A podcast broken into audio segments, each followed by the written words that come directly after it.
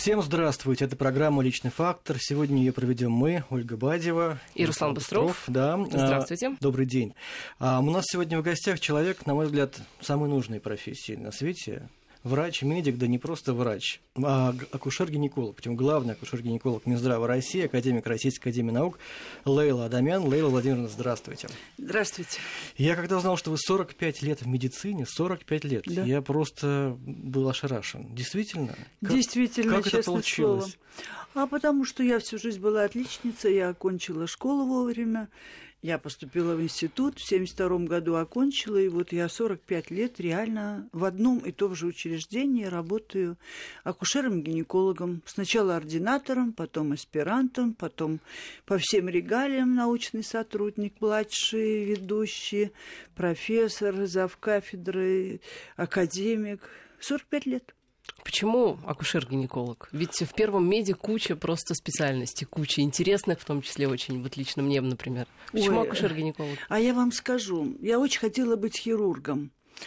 И вот акушерство и гинекология – это прекрасный симбиоз и хирургии, и родовспоможения. В общем, от тебя зависит все. А вы каким хирургом хотели быть? Я хотела быть общим, я не понимала разницы.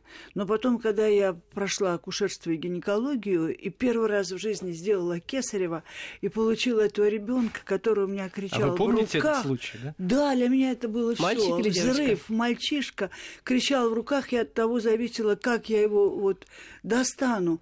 Я поняла, Руки что... Руки дрожали? Нет, это было счастье, я и говорю, что это счастье, которое невозможно передать. Человек, от которого зависит судьба другого человека. Двоих. Даже. Двоих. Да, да вообще мамой, троих. И мамой, папа тоже ведь ну, переживает. папа-то ладно. Слушай, ладно, ну, конечно, хорошо, но это огромная ответственность, когда от вас зависит судьба людей.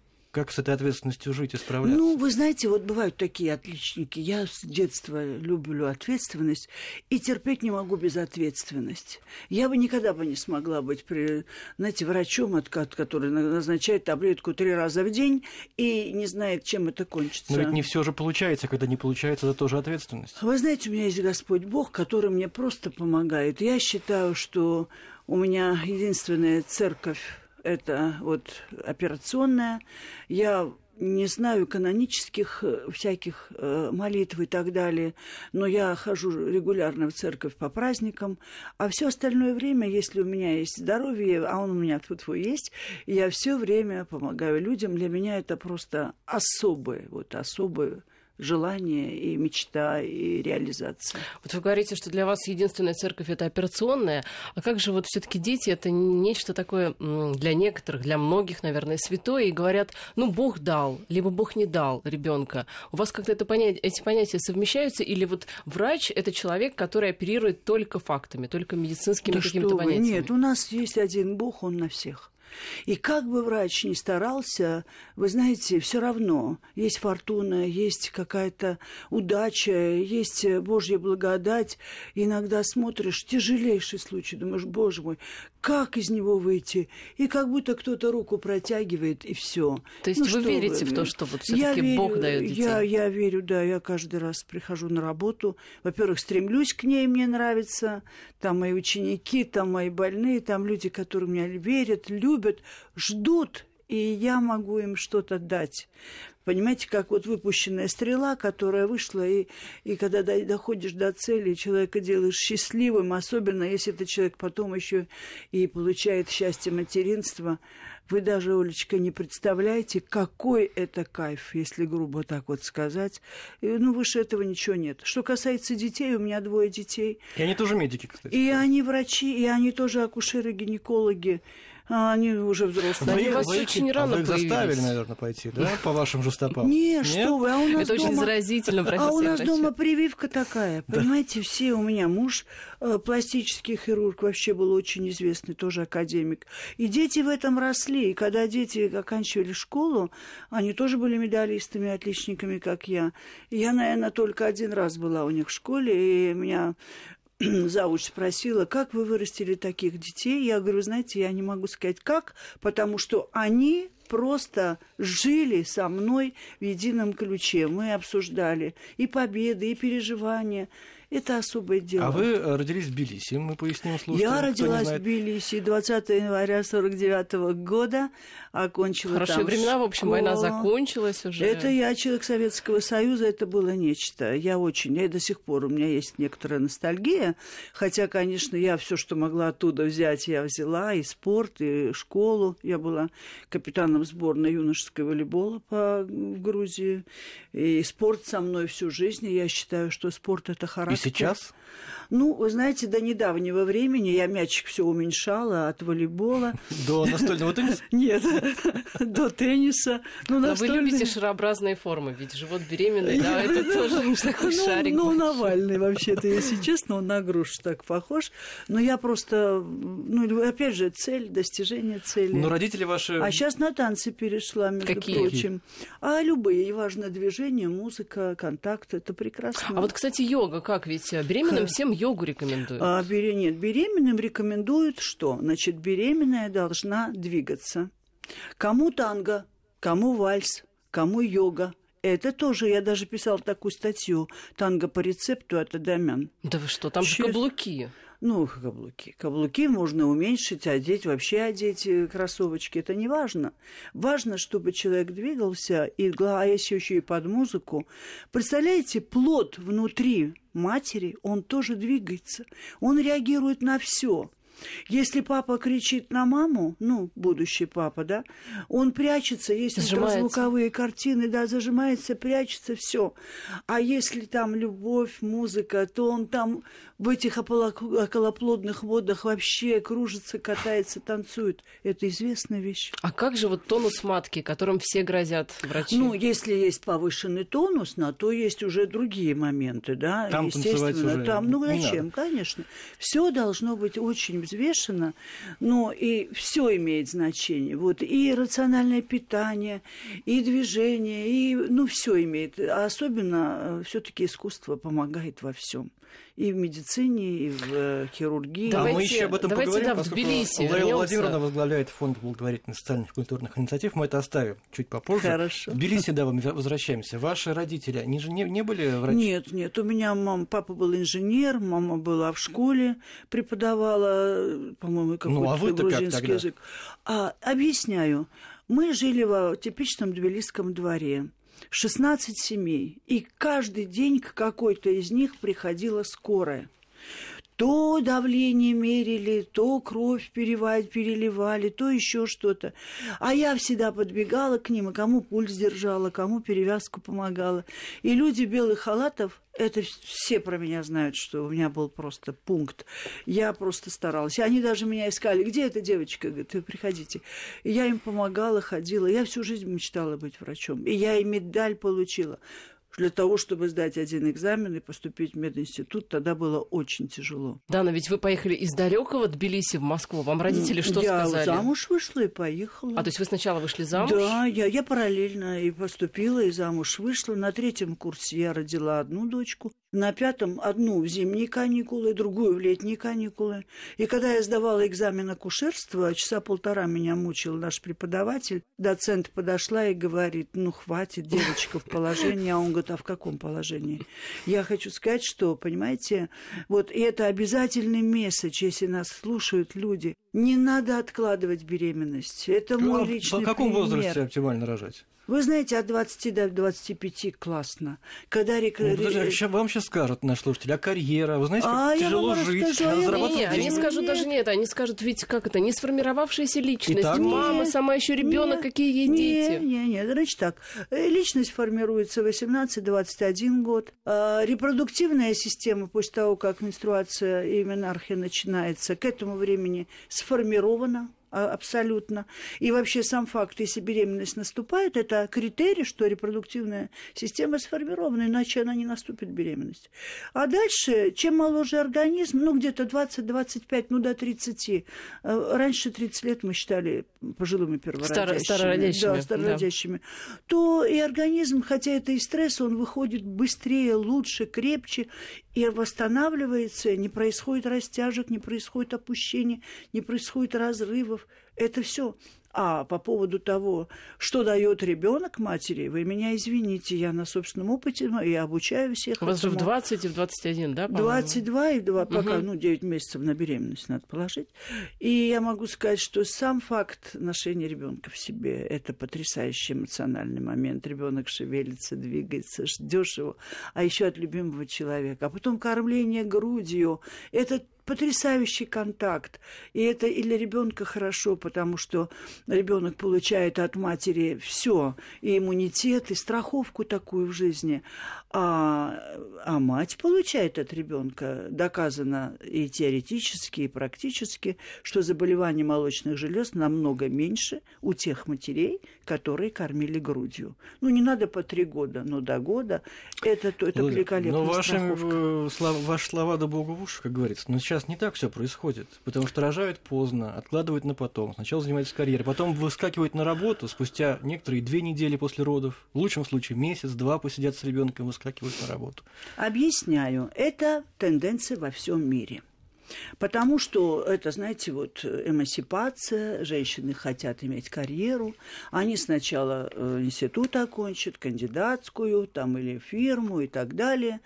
Ну, а годы летят, наши годы как птицы летят, да, как говорят. А репродуктивная система тоже изнашивается, и организм уже начинает страдать различными заболеваниями. Сердечно-сосудистыми, печени, почек, нарушение гемостаза, эндокринные, иммунные нарушения.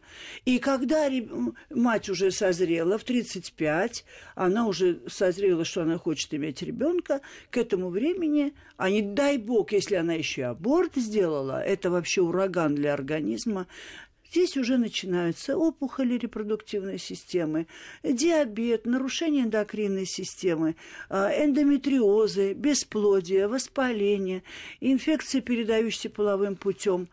И это все вносит отрицательные, а, вот э, как отрицательный аргумент или большой удельный вес в репродуктивную функцию. А сейчас средний возраст женщины, которая рожает, какой?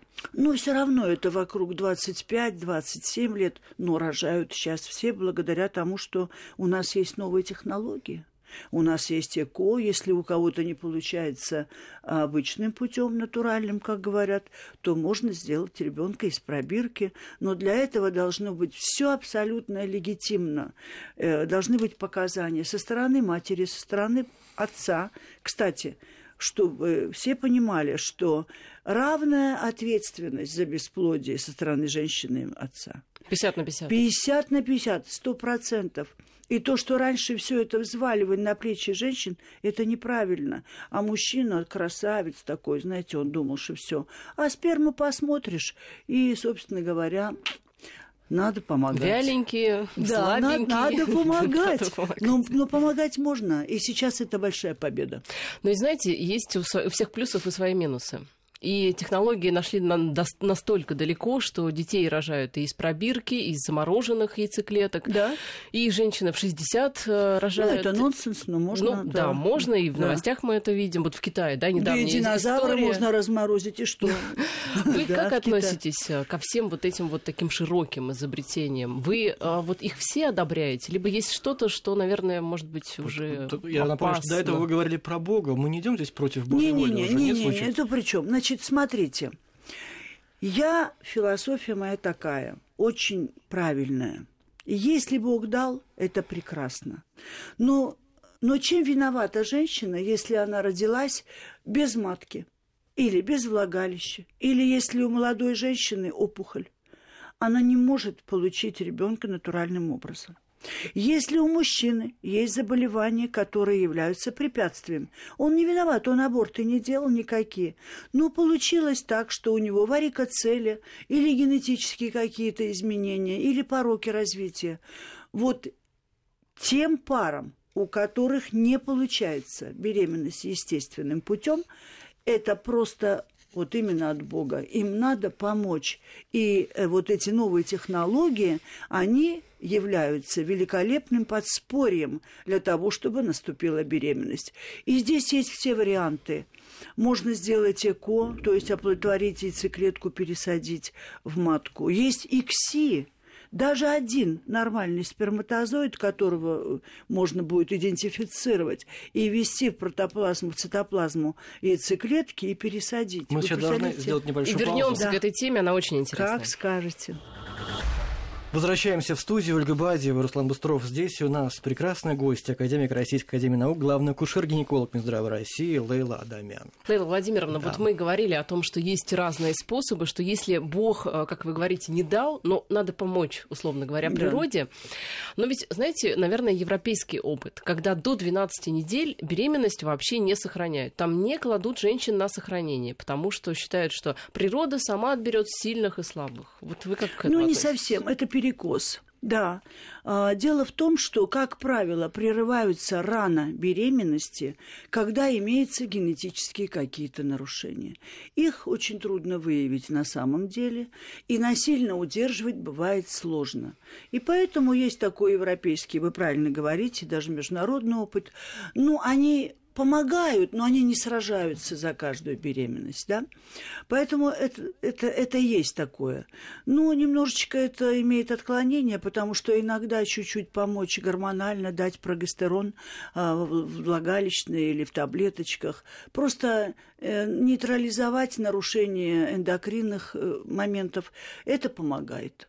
Поэтому я здесь абсолютно... Ну, я ориентирована полностью в этом вопросе. И как акушер-гинеколог с 45-летним стажем, и как человек, который имел отношение к репродукции, и как э, ведущий хирург. Я всю жизнь занимаюсь новыми технологиями. Владимир, а сколько стоит родить в России сейчас? Нисколько не бесплатно. стоит. Бесплатно? Нет, нет бесплатно. Объясняю. Насколько это хорошо? Нет, нет, нет, нет, без проблем. Давайте так. Если вы хотите заплатить, welcome идите себе заказывайте вип-палату, какого-то врача и так далее. Это совершенно другое. Наше российское здравоохранение, и это, это факт, оно действительно ориентировано на пациенту. Да, они теперь платят только, чтобы мы рожали. Но там понимаете? помощь э, И ни, никаких проблем. А зачем тогда вот эти вот истории? Ведь, мне кажется, сейчас как минимум каждая вторая дают, условно договариваются с врачом. Я ну, думаю, да, для вас это не секрет. Ну, и... не каждая вторая, вы, конечно, преувеличиваете. Ну, по крайней мере, в Москве. Ну, есть брать. такая вип-система, если человек хочет именно такого врача, именно в таком учреждении, это уже дело учреждения или региона. Но в целом у нас роды идут по ОМС, Каждая женщина имеет право на роды в том учреждении, где она приписана, но здесь очень важный момент, о котором мы должны говорить. И это тоже очередной, как и ЭКО, достижение нашего здравоохранения. Трехуровневая система оказания помощи в родах. Те, которые живут в городах, в любых, и у них нет никаких патологических процессов и ожидаются нормальные роды, они могут родить великолепно в своем родильном доме, там, где они прописаны. Если у пациентки, у, у беременной, есть какие-то факторы риска, сердечно-сосудистых заболеваний, эндокринных, диабет, нарушение плода, ожидается какой-то риск развития патологии плода и так далее, эта беременная приписывается к перитона, пере, э, перинатальному центру, то есть к учреждению высокого уровня, где есть круглосуточная анестезиология, где могут оказать помощь детям с э, экстремально низкой массой тела, 500 грамм, 600 грамм, килограмм.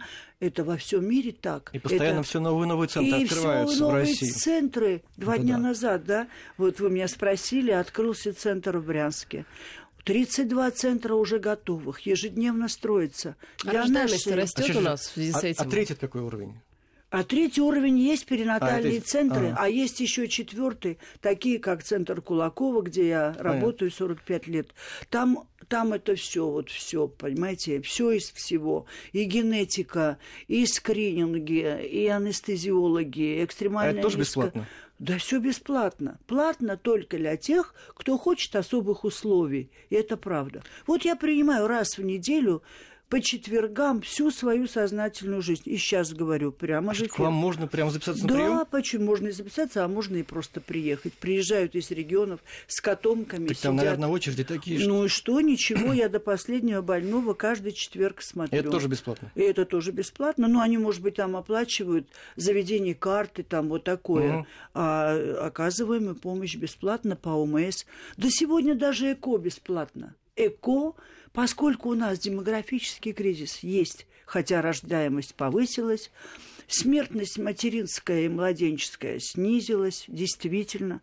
Но поскольку мы нуждаемся в этом, и государство это, в общем, тянет, у нас даже ЭКО есть по ОМС.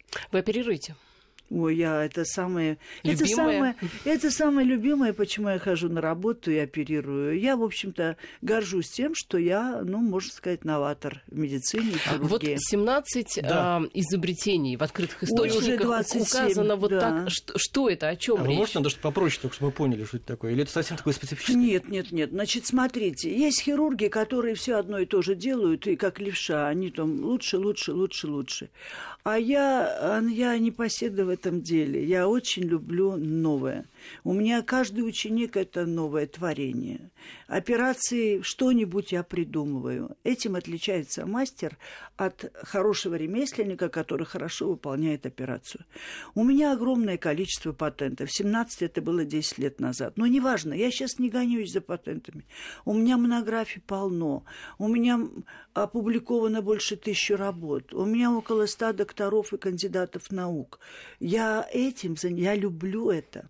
И я люблю что-то новое. Ну, хоть что-нибудь, чтобы мы поняли, да, Пожалуйста, вот, желательно? допустим, сам, вот еще с 72 года у меня в моей же кандидатской уже лапароскопические операции и гистероскопические операции мною сделанные и уже вошли тогда в кандидатскую. Впервые лазеры в гинекологии, впервые клей в гинекологии, полимеры в гинекологии, новые доступы, реконструкция матки при любых размерах миомы. Наибольшее количество в мире операций по поводу пороков развития. Наибольшее количество в мире операций по поводу наружного генитального эндометриоза. И впервые даже яйцеклетку мы брали много-много лет тому назад лапароскопическим доступом и изучали их, и это тоже была я. Мы тогда по ночам брали эти яйцеклетки. Почему по ночам? Ну, так сказали, что это дело происходит ночью, давайте ночью. Тогда меня приостановил мой муж, говорит, давай заканчивай. И эмболизация. Первая эмболизация в нашей стране, а это новый метод сейчас э, лечения миомы матки, а тогда мы останавливали кровотечение, и была такая девочка, Марина спасали, которую все 25 литров кровопотери. Ого. То есть в гинекологии вы можете абсолютно четко сказать, вот нет такой, такого местечка, где Лейла Владимировна не приложила руку. Я не могу А похвастаться. Да, Спасли? что вы. Конечно, 25 спасли. литров крови. Ну, мы переливали, Да. мы сделали первую эмболизацию в мире. Нашу статью даже не приняли в печать, потому что они решили, что там запятой не хватает, что там надо 2,5 поставить, а она 25 была. Лейла Владимировна, а вот вы говорите, что хирургия это просто ну, вот Это, вдохновение это для ваше. меня вдохновение, да. А что вас привлекает в этом? Можете объяснить? Ой, объясняю. это вот- же, вот многие говорят, это же как вот стоишь, кромсаешь, кровь. Не-не-не, вот, вот вообще не слушайте этих хирургов, стоишь, кромсаешь. Это все ремесленников, которые разделывают мясо. Нет. Потому мы и придумали ювелирные операции. Я умею стоять, и сидеть, делать влагалищные операции, как угодно. Да мои ученики сегодня так работают, что я на них смотрю, думаю, боже мой, неужели это я вот создала, понимаете? Элегантный разрез через проколы, без кровопотерь. Любую матку мы можем сохранить при любой опухоли, если, конечно, это не рак, при любой миоме. Любой женщине, у которой есть э, бесплодие и наличие эндометриоза, мы можем удалить очаг с помощью различных технологий лазеров, электро, криохирургии и сохранить резерв яичниковой ткани. Это ключевое слово. Сохранить резерв, чтобы женщина могла Владимир, потом они, беременеть. они все хотят, знаете, вот беременеть и рожать. В последнее время тема абортов, она очень актуальна. И вообще Да. говорят, их надо запретить. Вот вы-то что об этом Да, думаете? я не только думаю, я выступала неоднократно. Значит, смотрите, естественно, каждый гинеколог он должен уметь делать аборт. Почему? Потому что может быть женщина, у которой кровотечение, она должна По просто оказать да? помощь. Да. да. Угу. А все равно. Тут понятно. Процедура-то это угу. базовая, да? Но я никогда в жизни их не увлекалась этим раз. И сейчас беспрецедентные меры профилактики абортов, и мы, это третий момент, хорошо, что вы меня спросили, чем отличается наше здравоохранение. Вот огульно запретить аборты мы не можем. А Почему? Я знаю, я выступала mm. в эфире неоднократно и в России 24, и у Киселева, и все. Почему не можем запретить совсем? Ну, не виновата женщина, допустим, которая не планировала беременность, у нее есть много проблем, какие-то опухоли, или муж в тюрьме, или еще что-то, или у нее психическое заболевание. Она не виновата, что она забеременела. Ей надо а просто помочь. Это, это могло быть э, роль ее судьбы, это могло быть неправильное планирование, неправильная контрацепция. Поэтому аборты надо оставить в системе ОМС для тех пациентов, которые э, вот как бы э, непланированно забеременели, и ничего с этим не поделать. Но что нового? Есть неделя тишины. Вот обратился человек к вам за абортом, да? Вы говорите, да, вот сделайте ультразвук, она видит сердцебиение, сердцебиение своего плода. И у нее уже раз на 10% меньше желания сделать этот аборт. Потом говорите, недельку подождите, приходите. За это время с ней работают социологи, психологи. Ей повышают зарплату, ей дают кому-то квартиру, кому-то еще что-то. Это работающая в России система? Да, а вы не знаете. Квартиры дают? Ну, квартиру это если многопло... много... угу. это семья много... как это, многодетная угу. и так далее. Сейчас нереальные условия для... Вот... А надо ли из ОМС вывести аборты? Нет, и вы выводить их из ОМС аборты, которые идут по показаниям, ни в коем а случае а не надо.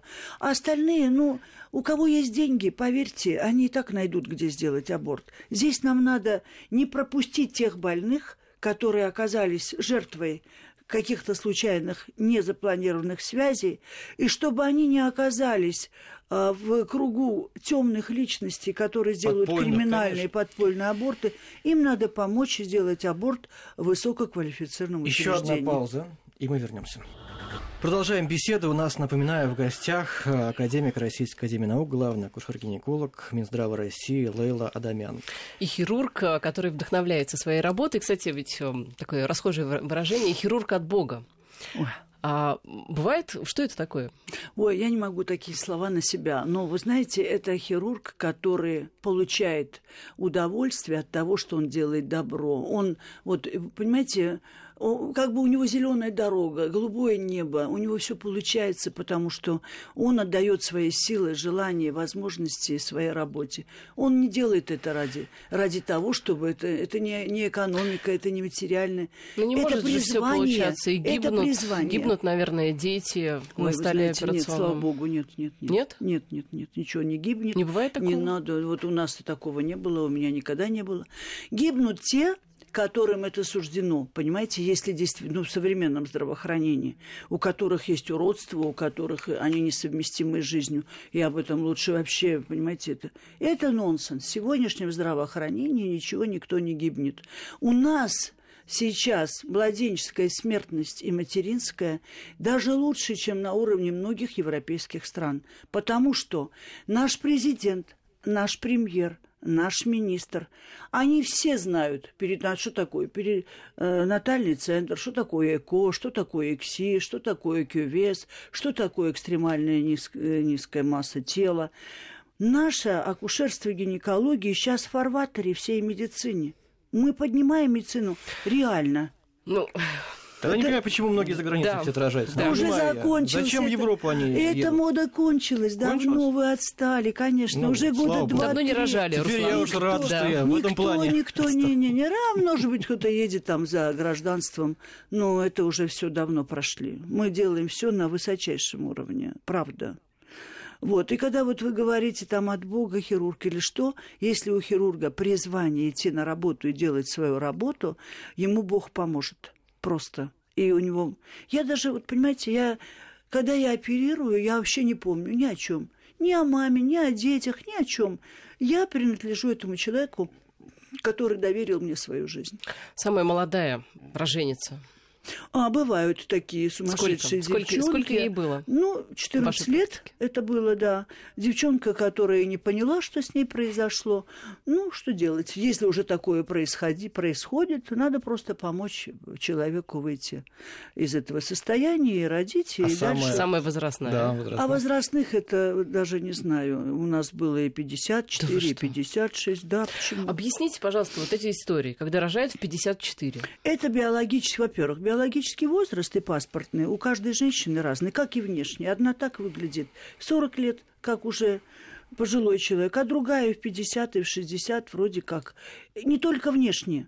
Это работа яичников и резерв яичников. То есть у неё всё И работает в генетика, 54? И генетика, да, по крайней мере, иначе бы она самостоятельно не забеременела.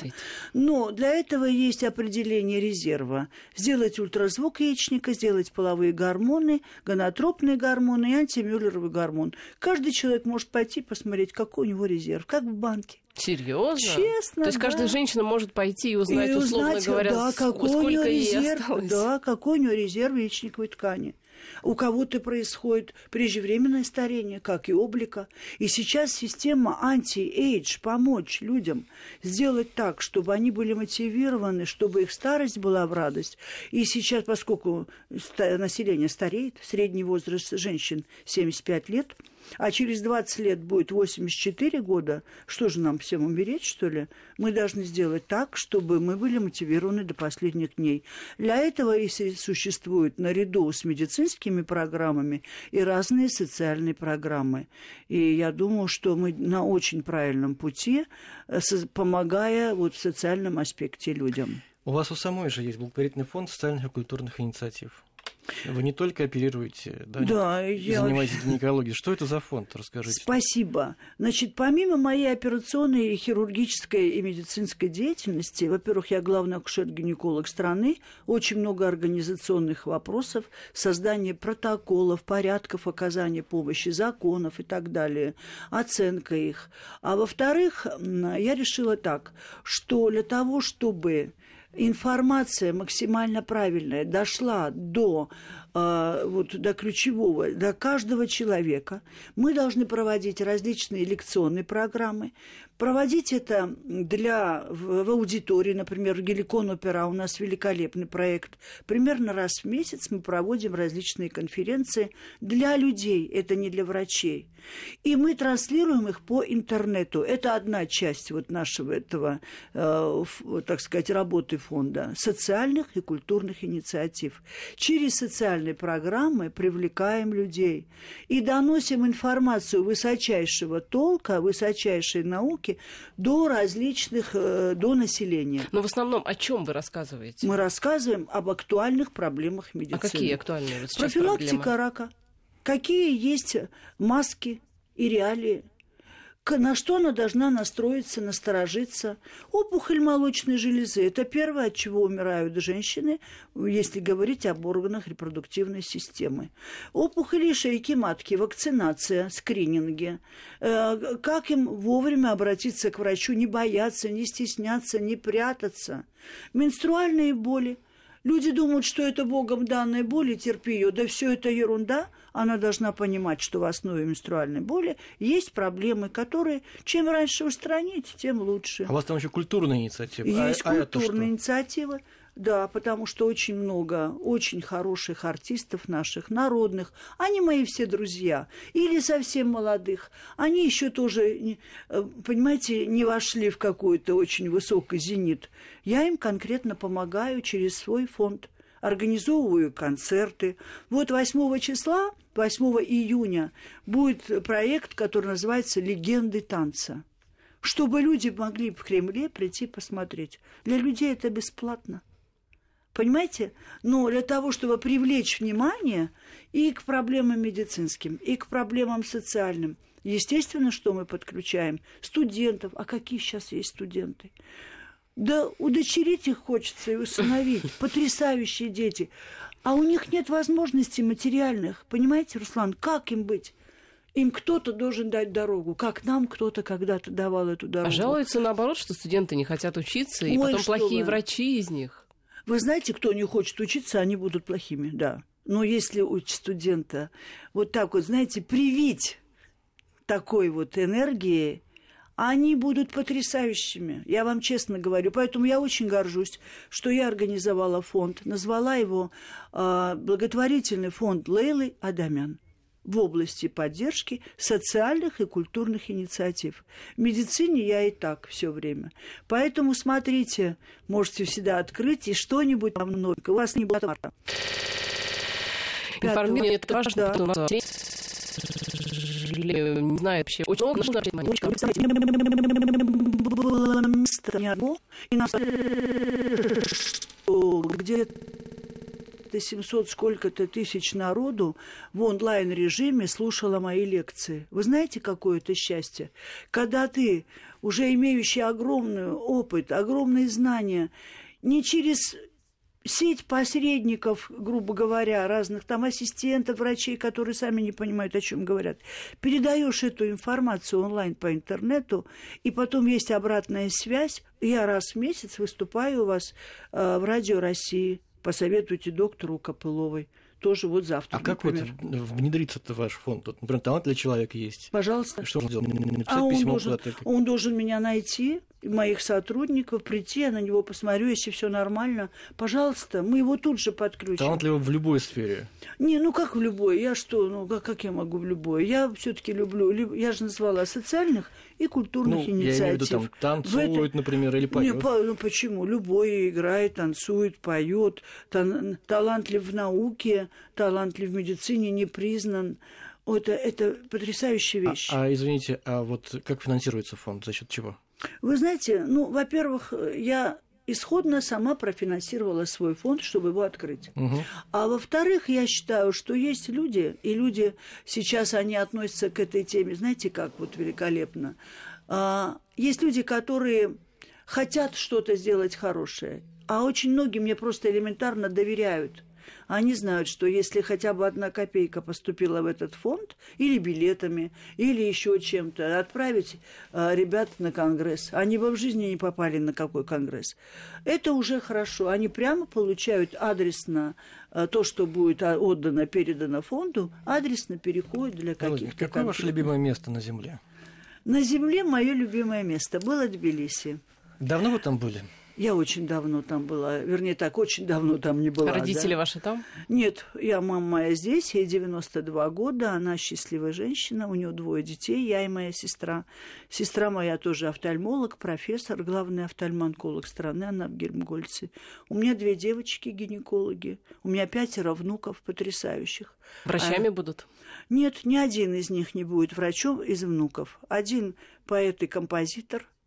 Он сейчас увлекся рок-музыкой, до этого у него были другие моменты. Другой учится в Женеве, а внучка в Милане. В общем, вся семья учится. Если нас- бы в- э, не было на, на Земле такой профессии, как врач, ну вот не было, вы бы кем стали? Вы бы ее создали? Вы знаете, я даже не представляю себя, кем бы я была, если бы не врачом. У меня нет необходимости каждый день вставать в 5, в 6.15 выезжать на работу и в 7 быть на работе. Я не нищая, понимаете?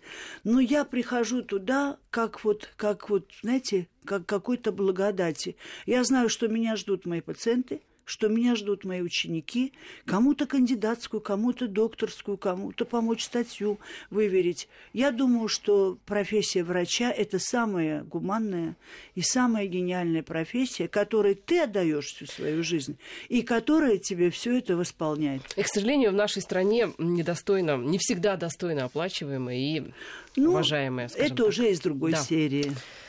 Спасибо вам большое. Спасибо. У нас студии Здоровья была да вам, прежде академик всего. Российской Академии Наук, главный акушер-гинеколог Минздрава России, человек, который 45 лет в медицине, низкий вам поклон за это, Лейла Адамян.